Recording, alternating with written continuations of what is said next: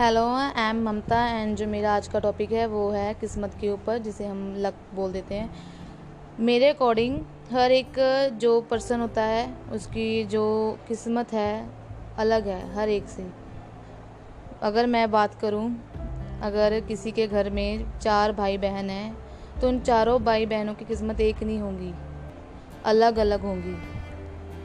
चाहे पैदा वो एक ही घर में हुए हैं, लेकिन उनकी किस्मत अलग है। अगर एक ने ज़्यादा तरक्की हासिल कर ली, अगर दूसरे ने नहीं की, वो उसकी किस्मत है। हम ये नहीं कह सकते कि कि उसने इतनी तरक्की कैसे हासिल कर ली, मैंने क्यों नहीं, जितना वो पढ़ा, उतना मैं पढ़ी। तो ये डिपेंड करता है आपकी किस्मत के ऊपर। मैं अपनी किस्मत अपनी बहन से नहीं ले सकती, मेरी बहन मेरी किस्मत नहीं ले सकती। जो चीज़ें हैं ना, जो वो अलग अलग अलग हैं। चाहे हम जन्म एक ही माँ से लिया हो, लेकिन जो किस्मत है वो अलग अलग है। आज मैं आपको एक स्टोरी सुनाऊँगी, किंग और उसकी चार बेटियों की। एक गाँव में एक राजा होता है, उसकी चार लड़कियाँ होती हैं। उस राजा को बहुत ही घमंड होता है कि, यार, मैं राजा हूँ, ये जो मेरी लड़कियाँ हैं, ये मेरे पैसों पर पलती हैं, मैं इनको खाना खिलाता हूँ। उनकी जो चारों लड़कियाँ थी, उन, उस अपने पिता का कहना मानती थी।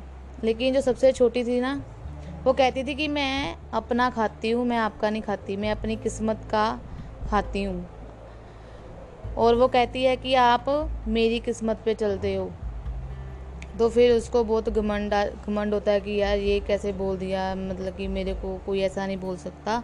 फिर वो क्या करता है, अपनी तीनों बेटियों की शादी अमीर घर में कर देता है, जो छोटी होती है, उसको गरीब फैमिली में उसकी मैरिज कर देता है।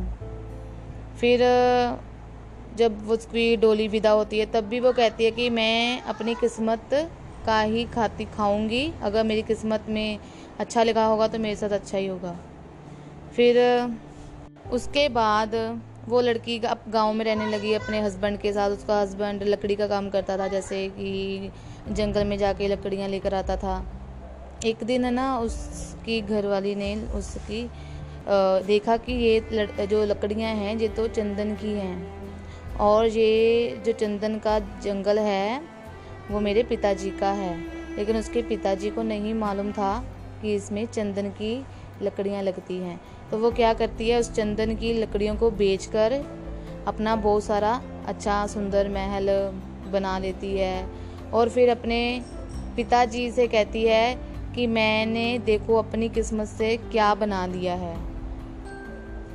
क्योंकि उसकी किस्मत में अच्छा लिखा था तो उसके साथ अच्छा होता था। फिर वो कहने लगी कि चाहे आपने मुझे गरीब घर में भेजा, लेकिन मैंने अपनी किस्मत से अपनी पति की भी किस्मत चमका दी।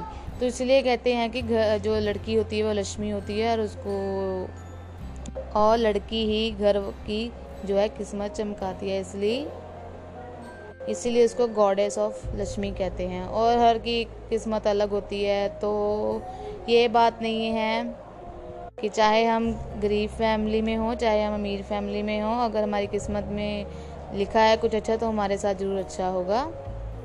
So that is the end of my topic hope you like